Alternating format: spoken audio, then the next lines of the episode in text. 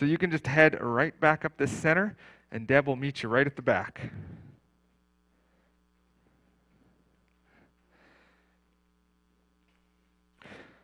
All right, Shayla, are we recording? We're good? Everything's ready. Okay, you can open your Bible to Romans this morning. We're going to jump all over the place, but we're going to start in Romans and we're going to end in Romans. So if you um, if you're a quick Bible flipper or on your phone you have speedy fingers and you can follow along, by all means, feel free to do that. Um, but if not, you can just kind of hang out in Romans and feel free to write down the other passages that we're going to talk about uh, this morning. So, if you are here uh, for the first time this morning, what we have been doing the last number of weeks, so this is week five of seven, we're going through seven core theological distinctives of the AGC. So, the AGC is the Associated Gospel Churches of Canada. That is the grouping of churches that we uh, belong to and are part of. And we believe these are seven very core things that we need to understand from Scripture that are essential for us to believe who Jesus is. Um, this series kind of came out from as we were studying through First John. There's a lot of things in there where John is pleading with the church there to not depart from the gospel. They were starting to change it and twist it and turn it. And if so, a group of people left the church, and, and those who were remaining, John is encouraging them don't turn from the gospel. And that's what I would implore of us. And so there, there's a lot of stuff that we can agree to disagree on. There's a lot of interpretations on different theological issues that, that we don't have to necessarily see eye to eye on. There's good interpretations on different sides of the argument, and, and those are okay. We can still be united together. We can still worship together. We can still celebrate together. We can still come together and pray together. All of those things. But there are some things that if we twist or if we turn, it changes the message of the gospel. It changes who God has revealed himself to us as. And we have to be careful about those things. And so that's where this series kind of was birthed out of. And so we've gone through several key distinctives. The first one, right where we started, was Scripture. That the book that you hold, or if you you know scrolling on your on your phone, is the Bible that's in front of you. This is God's word to us. He has declared these things through various people who wrote them down for us, but these are His words to us, and this is how we choose to live our life. Based on what He has said, not what we want to believe, but what He has revealed to us. And we've looked at several other uh, things, such as kind of the overall view of God and how God has is, is a Trinity, is three persons in one. And of course, we weren't kind of able to exhaustively explain that, and no one ever uh, will, but we talked about why it's important that we believe that and why Scripture shows that to us. We talked about the origin of evil and angels and Satan. We talked about, last week, we talked about mankind. And I just want to spend a few minutes clarifying a few things from last week because this leads into this week. This week's topic is every pastor's favorite sermon is redemption, salvation, the gospel. This is so vitally important that we grasp who Jesus is and why Jesus came. But we started last week with mankind because we need to understand ourselves correctly if we're going to understand God correctly. And so, what we looked at is that the predominant worldviews kind of all teach the same thing at the very heart of it that man is good. And that, yes, men are capable, uh, men and women are capable of doing bad things, but that's, uh, and there's explanations away, environment and different things about why that happens. But the predominant worldview is that at the very core, man is good. Well, we looked through Scripture, and what we found is something that God teaches us is very different. We looked at Jeremiah, where Jeremiah says, The heart is deceitful and it's wicked. We looked at Genesis and we looked at how when Adam and Eve sinned, that that sin nature is now passed down to every single one of us. We read in Psalms where David says that by the time that we're conceived, we're already sinful. The scripture teaches us that there's a huge problem. We're not, we're not good. We're desperately wicked in need of a Savior. And that's a hard thing uh, to say because we don't like, we, we like to say people are good. But the only thing that's good in us is that we're created in the image of God. And so we read through what the image of God means in, in Genesis and how God has created us with the ability to love and to care for and with compassion and kindness and all these things. And, and no matter who it is, every single person who's ever lived on this earth, no matter how broken they may have been, was created in the image of God. And God loves them desperately. But we read through how that image has been marred due to sin. And, and while we still are his image bearers in some way, the fullness of that has been taken away due to sin. What we're going to find out this morning is that through Jesus, through redemption and salvation, that one day that that image of God, that, that we are image bearers, that will be restored to the way that God originally intended it to be. And that's great news. But there's one thing that I do want to clarify in this is 2 Corinthians 5:10 says this. For we must all appear before the judgment seat of Christ, so that each one may receive what is due for what he has done in the body, whether good or evil. See, all of us at some point are going to come face to face with God at the judgment, and we are going to have to make an account for our lives. There's other scripture passages that talk about this, and there's only two options that's in front of us. Either we're found guilty, and because of our guilt, scripture teaches that we will be sent uh, to hell for eternity apart from God. And we don't like to talk about that because it's just it's so heavy and so negative but scripture teaches there's also another option is that we can be found innocent and we can go to be with the father in heaven for eternity. So there's two responses that we can have. One we, we can be found guilty or we can be found innocent. And of course last week we kind of there was good news right? We left with hope. But the hard difficult reality of it is that I stand condemned. I stand guilty. When I go to that judgment, when I stand before God, is there's nothing that I can say on my own accord where I can convince God that I deserve to be in heaven. James 2, verse 10 says this Whoever keeps the law, excuse me, for whoever keeps the whole law but fails in one point has become accountable for all of it.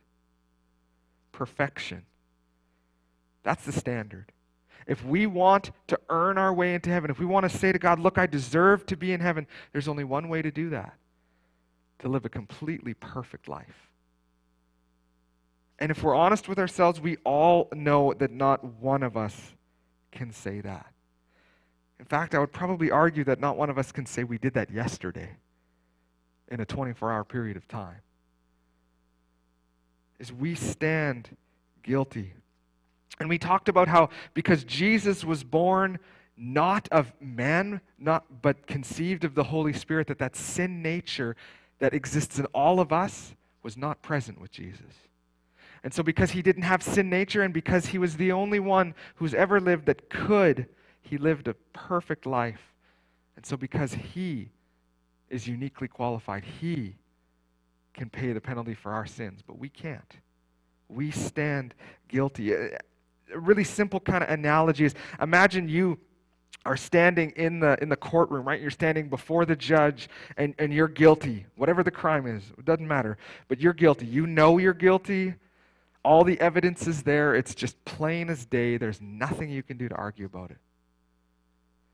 And so what you try to do is, in, instead of dealing with that issue you say well actually there's a lot of good that i do and you go through all the reasons why you're a good citizen and, and you help out in all these various ways and, and you do good things to your neighbors and all these things and, and you just kind of stack the cards so that your good pile or your good column is just right full and the only thing over here is just that, that one thing. Does somehow you having this good pile over here make you innocent of the crime that you're standing guilty of? No it doesn't and the same is true of us, is no matter how much we try and put in our good column, the problem is we're already guilty. By the time we are born, we stand guilty. What Scripture teaches is there is none good, not even one. And we talked last week about how there is hope, though Romans says the wages of sin is death. We looked at the last half of that verse, which says, but, the, well, what does it say? The wages of sin is death, but the gift of God is eternal life through Christ Jesus our Lord. Though we stand guilty, God has made a way for us to find innocence. Not in what we are capable of doing, but what He did for us. And we're going to look at this at length here this morning. But what we need to remember as we lead into this is Romans teaches us that death is now part of the consequence of our sin, but not just physical death, spiritual death. And what we're going to look at this morning, salvation and redemption, it doesn't only deal with physical and it doesn't only deal with spiritual, it deals with both. And I'm going to say this over and over, but this message, and it's not what I'm saying to you, this is just going to be scripture read for us this morning. This is the best news ever for anyone who has ever lived.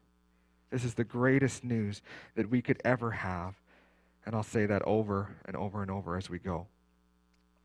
So, uh, Shayla, if you can put on the screen. Now, this is, it's a long a very long statement. Uh, the others have been kind of uh, more short and succinct, but this one is a little bit longer. So I'm, I'm going to read it, and, and it's going to be on the screen so that you can follow along. We're going to kind of deal with three different parts of this statement. Uh, and of course, if you have questions or if, if we haven't uh, exhaustively covered everything correctly or to your satisfaction, by all means, just give me a call this week, and I'd love to sit down and chat with you. But here's what our statement says Redemption is accomplished solely by the blood of our Lord Jesus Christ. He was made to be sin and died in our place as an acceptable sacrifice to God. His atoning death is sufficient for all and effective for every person who repents and believes in him, resulting in a reconciled relationship with God. Salvation is available by grace through faith. This salvation is not our own doing, it is the gift of God. Salvation includes being declared righteous by God, that's justification, being transformed into the likeness of Christ, sanctification, and being fully restored to the image of God, glorification. This salvation, which includes our new birth and eternal inheritance, is kept by God's power. It is therefore impossible for the saved to lose their salvation. So we're going to look at kind of three different parts of this statement and, and, and try and make sure that we've scripturally shown why we have made this to be our statement. The first thing we read in there is this is accomplished solely by the blood of Jesus. So, like I said in Romans, we're going to look at chapter 5. We're going to read verses 6 to 11 together. And it says this. This is Romans 5, starting in verse 6. For while we were still weak, at the right time, Christ died for the ungodly. For one will scarcely die for a righteous person, though perhaps for a good person one would dare even to die. But God shows his love for us, in that while we were still sinners, Christ died for us. Since, therefore, we have now been justified by his blood, much more shall we be saved by him from the wrath of God. For if while we were enemies, we were reconciled to God by the death of his Son, much more, now that we are reconciled, shall we be saved by his life. More than that, we also rejoice in God through our Lord Jesus Christ, through whom we have now received reconciliation. So you see it right there in verse 9. Therefore, we have now been justified by his blood.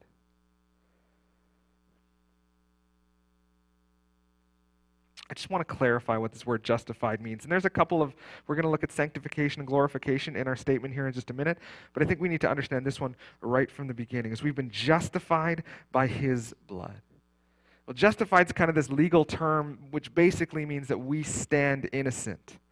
We've been justified. We are innocent. So I learned this as a kid. This is maybe helpful uh, for your memory and, and for you to think of this word as right when you think of the word justified, you just have to take it in bits and pieces and you go, it's just as if I've never sinned. That's how God looks at us. We, he has justified us through the blood of Jesus. So, again, not because of me, not because of what I'm capable of or what I can do, but because Jesus died on the cross. His blood covers my sins. His blood is the only thing sufficient for my justification.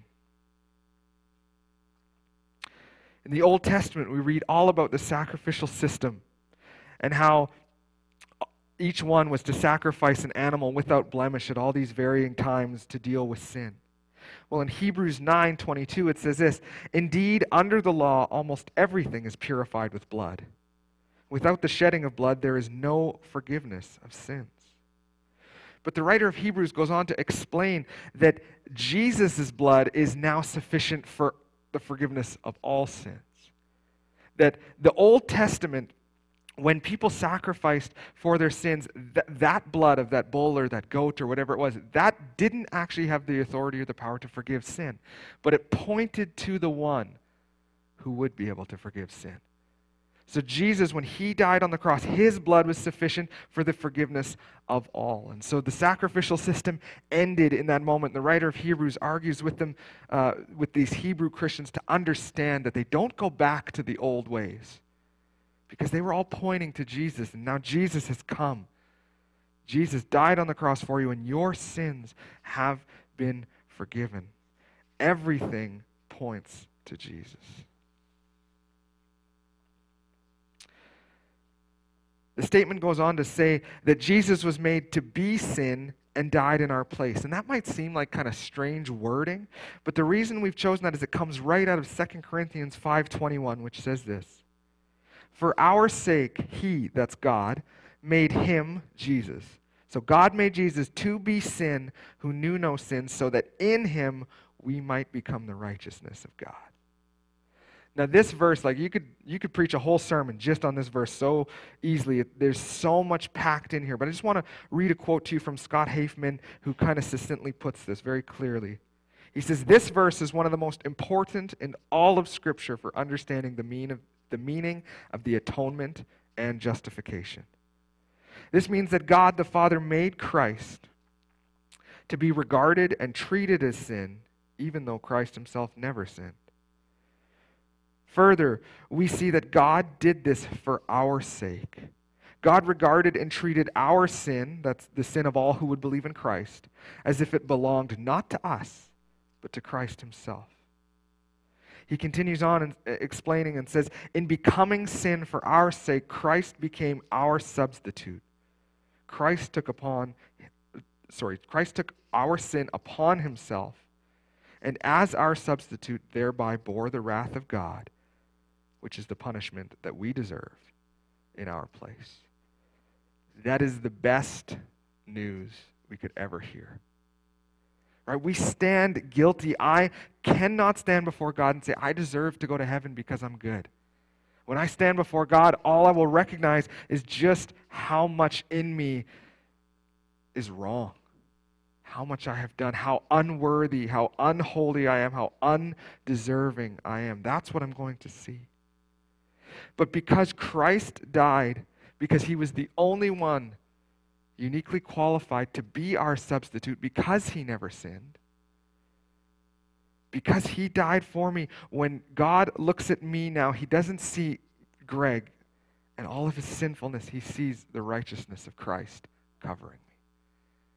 And so, if we have confessed Jesus Christ as our Lord and our Savior, what Scripture teaches us is that God looks at us, He justifies us, He's forgiven us, and we are viewed as righteous. Not because of anything that we've done, but for everything that He has done for us. Even in just the 2 Corinthians 5:21 verse, it explains the rest of that first paragraph of our statement. This shows why Jesus' death is sufficient and effective for every person who repents and believes in him because only his blood could forgive sin.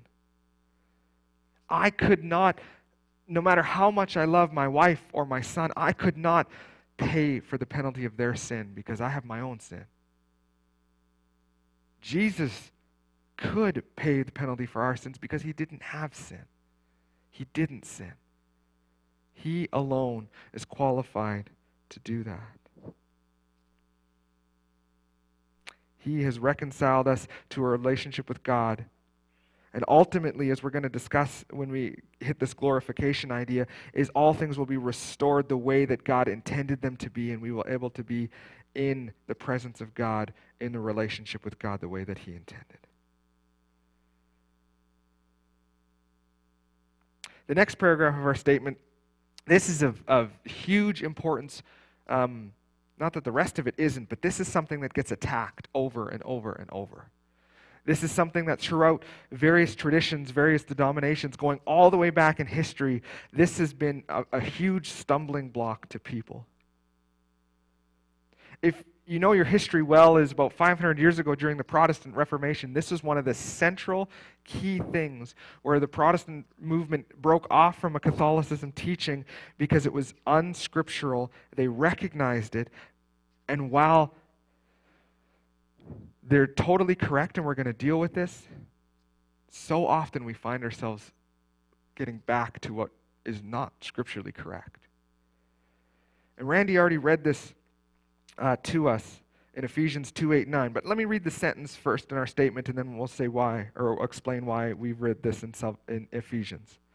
The statement says this Salvation is available by grace through faith. The salvation is not our own doing, it is the gift of God. Now I'm going to read Ephesians 2 8 and 9, and you'll see it almost is verbatim. This is scripture. For by grace you have been saved through faith this is not your own doing, it is the gift of God, not a result of works, so that no one may boast. So, simply put, this is about Jesus. This is not about us. You, if you've been part of the church for any length of time, you heard me say this over and over and over. The gospel is not about us, the gospel is about Jesus. Yes, it is for us, but it's not about us. And all through history, this has been such a stumbling block because people have been refusing to admit that when we read Ephesians 2 8 9, what we see is that I am undeserving of salvation. I don't deserve it. I can't earn it. It's, it's not, Jesus did not go to the cross because he looked at me and he went, I'm obligated to die for that person because he's such a wonderful person. That's the exact opposite of what Scripture teaches us. We, we just read it in Romans is while we were enemies of God, Christ died for us. This is so central. This is so important for us to realize is that I do not deserve this, that God, in His grace and in His love, reached down and says, I want to offer salvation and I want to restore you to the right relationship I intended you to have with me. Not because of you, but because of me. That's what God's saying. I would argue that back in Genesis, when we read about Adam and Eve and the first sin, I would argue that the arrogance of Adam and Eve and the arrogance of man all throughout that is the central issue. And I would argue that that becomes the same issue here for us. Is if we start to think more highly than we ought and we start to go, I deserve salvation, I deserve forgiveness because I'm basically a good person, we've ignored everything that Scripture teaches us about our own hearts and about who God is. Jesus did not die on the cross because you were worthy. He died on the cross for you because you were unworthy, because I am unworthy. That's central. And we cannot move away from that. And if we move towards thinking that somehow we deserve it or we have earned it, it's not God's grace. It's obligation where God had to do something for you because you were so good. The message of the gospel is not that. The message of the gospel is I was dead we read this last week in Ephesians 2. I was dead. There was nothing I could do, but God reached down, and in His grace and in His love for me, He has offered me a chance at salvation. The gospel is about Him, not about us.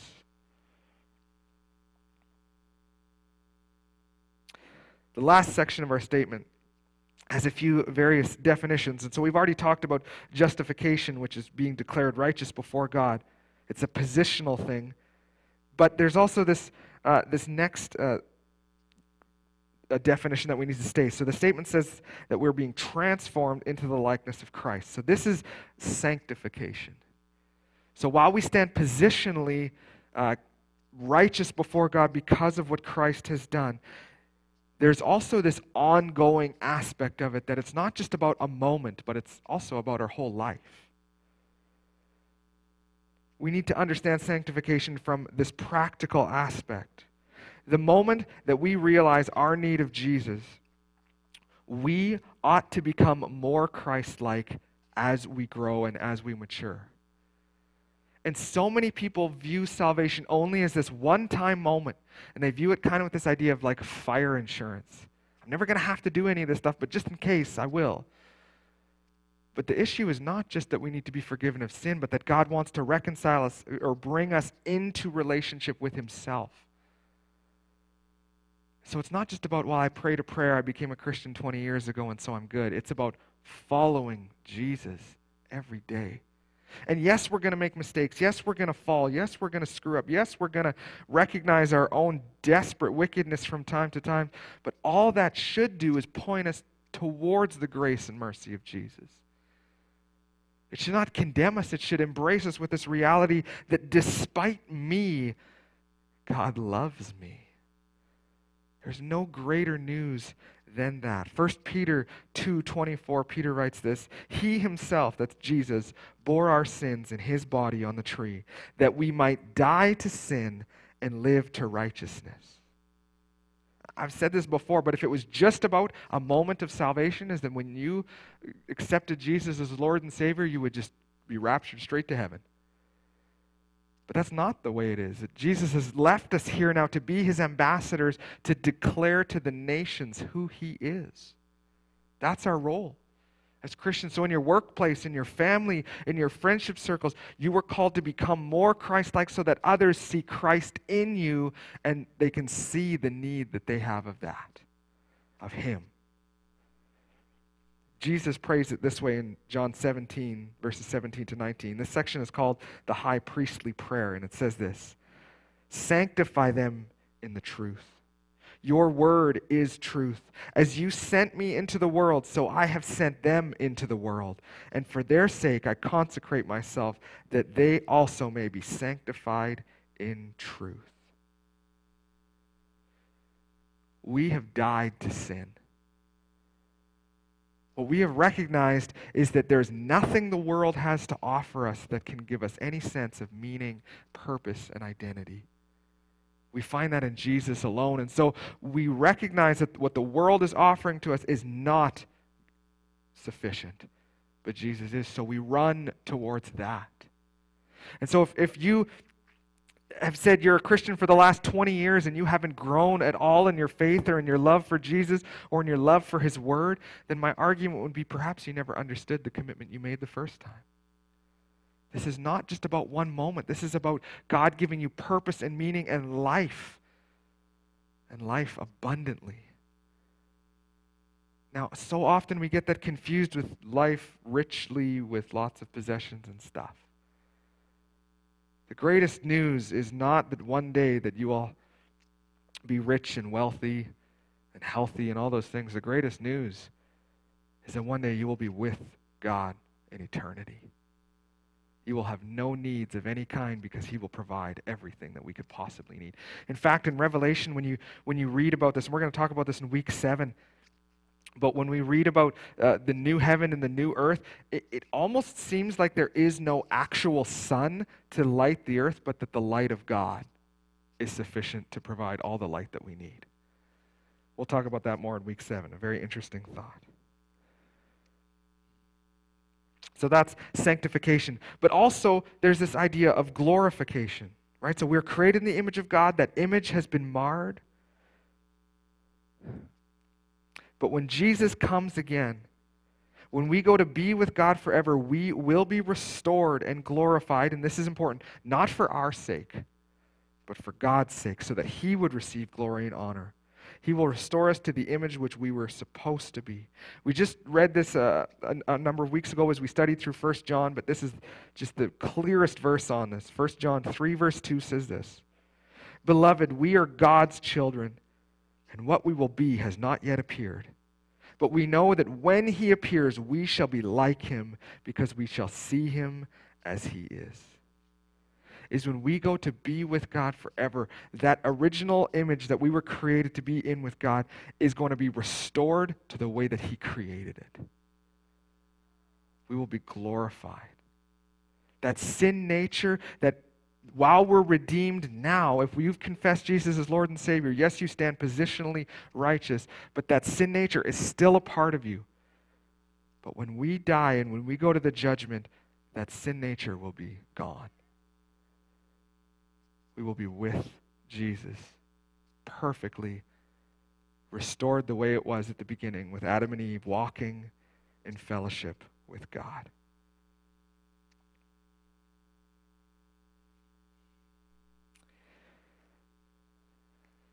Now, when you look at the statement uh, of faith on this, there's these two sentences at the end that we've kind of tagged along that don't clarify salvation as much, but clarify that salvation is a gift of God and that God is the one who orchestrates and holds this, not us. Because again, as I've said, this is about God, not about us. And so we believe uh, in the AGC, we believe that salvation is something that is offered by God, that is orchestrated by God, that is given to us. And yes, we have to respond to that. But when we make that commitment to follow after Jesus, that He holds us tightly and that we can never lose that. Let me read to you from Scripture so you see what we're saying. Ephesians 1 13 and 14 says this In Him, that's again in Jesus, you also, when you heard the word of truth, the gospel of your salvation and believed in him were sealed with the promised Holy Spirit, who is the guarantee of our inheritance until we acquire possession of it, to the praise of his glory. We have been sealed. We are his. John 10, 27 to 30, Jesus says it this way My sheep know my voice, and I know them. They follow me. I give them eternal life, and they will never perish. No one can snatch them out of my hand. My Father, who has given them to me, is greater than all, and no one is able to snatch them out of the Father's hand. I and the Father are one. This is the, this is the, this is the best news ever. Said it lots. Is that when we when I acknowledge that I desperately need a Savior, because of my wickedness, because of my heart, because of my sin. And when I confess Jesus as Lord and Savior, salvation has begun, a work has begun, and God holds on to me and He will never let go. Is the best promise that we can have because we can know that no matter what happens to us, no matter the pain, the hurt, the suffering, any of that that happens in life, that God does not let go that encourages me with the hope that realizing that in those darkest days when I am uncertain and questioning God and asking, why is He doing this and why is He allowing this, that He has not let go of me and made me walk this alone, but that He holds me tightly. There's no greater news than the news that God loved us so much that He sent Jesus. John 3:16 For God so loved the world that he gave his only son. He loved us so much that he was unwilling, even though we stand guilty, we stand condemned by our own actions, God made a way for us to be able to be reconciled with him. Not because we deserve it, but because of his grace and his love and his mercy for us. So I want you to flip ahead if you're in Romans still to chapter 8. Paul writes this beautifully, kind of in response to all of this, this idea of salvation. And so in Romans 8 31 to the end of the chapter, he writes this What then shall we say to these things? If God is for us, who can be against us? He who did not spare his own son, but gave him up for us all, how will he not also with him graciously give us all things? Who shall bring any charge against God's elect? It is God who justifies. Who is to condemn? Christ Jesus is the one who died. More than that, who was raised, who is at the right hand of God, who indeed is interceding for us. Who shall separate us from the love of Christ? Shall tribulation, or distress, or persecution, or famine, or nakedness, or danger, or sword? As it is written, For your sake we are being killed all the day long, we are regarded as sheep to be slaughtered. No, in all of these things we are more than conquerors through him who loved us. For I am sure that neither death nor life, nor angels, nor rulers, nor things present, nor things to come, nor powers, nor height, nor depth, nor anything else in all creation will be able to separate us from the love of God in Christ Jesus our Lord. That's the response that we make to this salvation. And so, again, I don't want to pretend that I know any of you, your own heart. I hardly know my own. And so I want to remind you that as we've read, as we've seen, as we've shown through all these various scripture passages, we are in desperate need of a Savior. That Savior is Jesus Christ. He died on the cross for your sins, so that when God looks at you, He can declare you as righteous so that he can work in and through you so that you can become more Christ like, so that we can mature and so that we can grow and we can be sanctified day by day, so that ultimately one day we'll be glorified to be with him, restored the way that he intended. God has done all of this for you. He has given you a way and a chance at redemption and in salvation. And so if you have not admitted to God your desperate need of Him, I would encourage you to consider what Scripture has taught us this morning. To recognize that our hope is not found in our own abilities or our money or our possessions or our powers. Our hope is found in the fact that God loves us despite of what we do and what we say. And He wants to be in relationship with you. And so I would urge you to consider that question. For those of you who have made a commitment to follow Christ and you've said, Yes, Jesus is my Lord and my Savior, is I would encourage you read scripture and know that God has called you for purpose and meaning. He's not done with you. No matter where you work, no matter who you interact with, no matter how many or how few people you think you have influence on, God wants to work in and through you for His glory so that others would see who Jesus is. You can be passionate about your work and your family, your career, all those things. That's okay. But be far more passionate about Jesus Christ. Someone once said, You can take nothing with you to eternity. But I also heard someone else say, You can take people. And so remember that all those that are in our charge, that are in our care, whether that's your children or your extended family or Maybe you're in a position of authority over people at work that you love dearly.